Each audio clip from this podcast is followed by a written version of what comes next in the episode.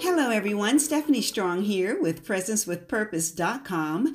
I coach, train, and develop high-performance leaders to maximize personal and professional development goals and to leverage them in such a way to achieve organizational success. Welcome to Three Things on Monday podcast with Stephanie Strong, where I intersect lifestyle, leadership, culture, faith, and art through the amazing teachable moments of everyday people who are influencing the world around them. So thank you for joining me today as we blaze trails of triumph, honor the joys and tears of our community, amplifying the voices and life lessons by the diverse textures and tones of leaders making the world a better place as we breathe together in peace, love, and hope. A few years ago, I became very intentional about getting clear about my who, my what, and my why. As I reflect back on some of my unfinished projects over the years, I ask myself, what happened? Why didn't you finish? I have come to realize that most of the time, I talked myself right out of doing what I really wanted to do. I suppose the fear of failing was at the top of my reasons why. The other thing, I was overly concerned about whether I would get the support I needed to be successful. And even as I think back deeper, and even now, I now know for certain I spent an exorbitant amount of time feeling rejected when people I thought were in my corner actually were not.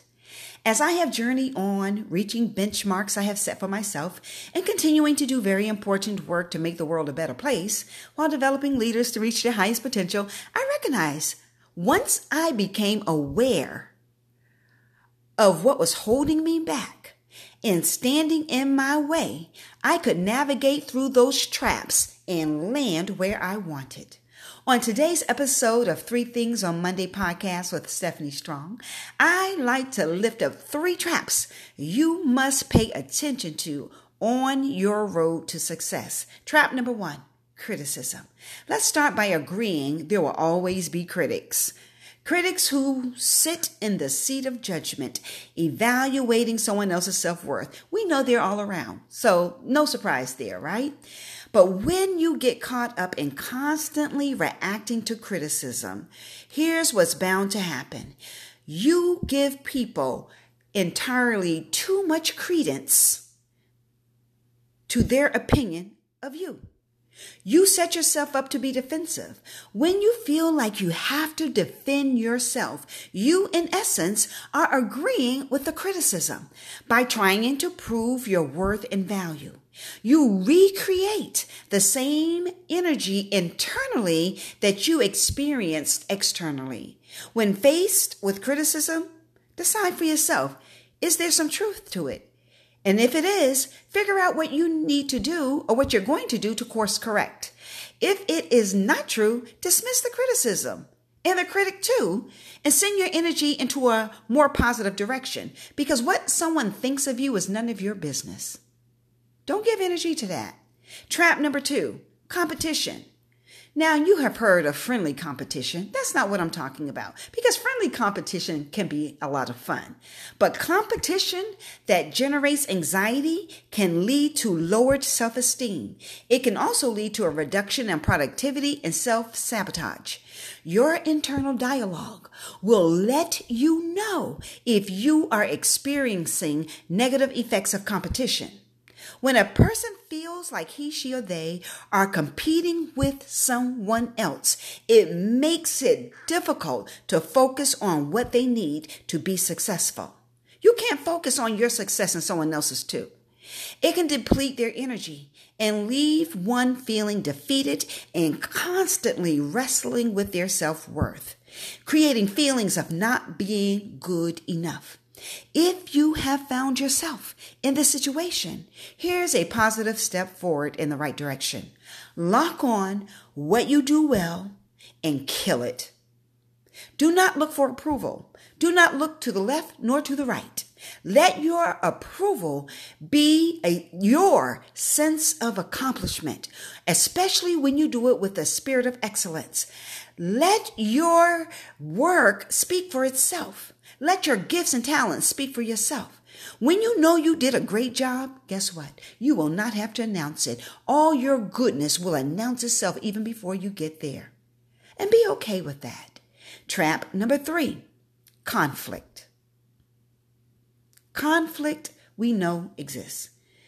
Sometimes conflict is unavoidable, but sometimes it can be avoided. But in many cases, conflict will come up.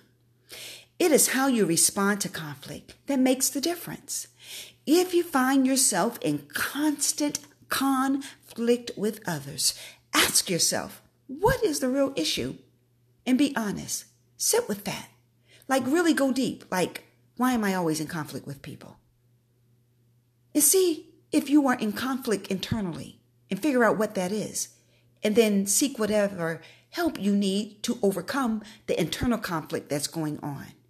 If you find yourself threatened by anyone who disagrees with you, then it's time to have a different conversation with yourself or perhaps a professional about always being on the defense.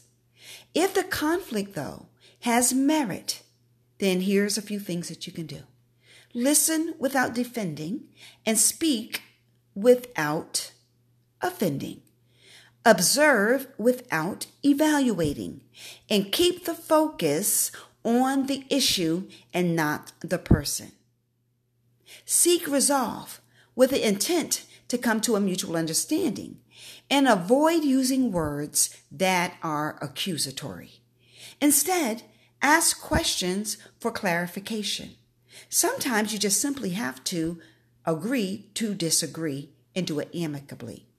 As leaders, we may find ourselves under the eye of scrutiny and often the object of criticism. And sometimes we may be the ones doing the criticizing.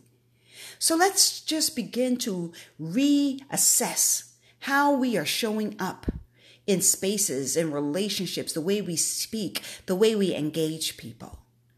And when there is excessive criticism, I've already given you, or shared with you rather, ways to overcome that. If there's opportunity to course correct, then do that. If it's not true, then dismiss the criticism and then don't give any credence or energy to the critic. Because if you start believing what other people believe about you and neither, and it's not in alignment with where you're going and who you are, then I just don't see any real reason to put any energy into that direction. You have to be able to guard your energy. And as you are thinking about your path to success, you may have competition. Like I said, there's friendly competition. And then there's competitors. There are some people who want to access the same market as you. That's perfectly fine. But something that I learned while I was racing in different types of long distance um, um, um, races, I learned to run my own race. And that's what you've got to do. You have to chart your own path forward. You must run your own race. And the worst thing you can do is look to the right and look to the left. Look behind you. Look ahead of you. Where are you going? And make sure you land there. And then the other thing about being in conflict, you know, that spirit of conflict is so toxic. You want to remove yourself from that kind of energy. And if there's opportunity to keep peace and to hold space for people to share their point of view, that's understandable because we talked about dialogue in a previous episode. But at the end of the day, we're all seeking to make the world a better place right where we are. And what better way on your path to success to be able to foresee these traps, be able to see them, be self-aware enough to know how to navigate them and come out on the winning side, leaving relationships intact, leaving people with their dignity, and still making sure that we are planting peace wherever we go. Well, that's all that I have for you today on Three Things on Monday podcast with Stephanie Strong. Make sure you follow, make sure you share, make sure you subscribe. And I look forward to you tuning in on the next episode of Three Things on Monday with Stephanie Strong. Take care and have an amazing day.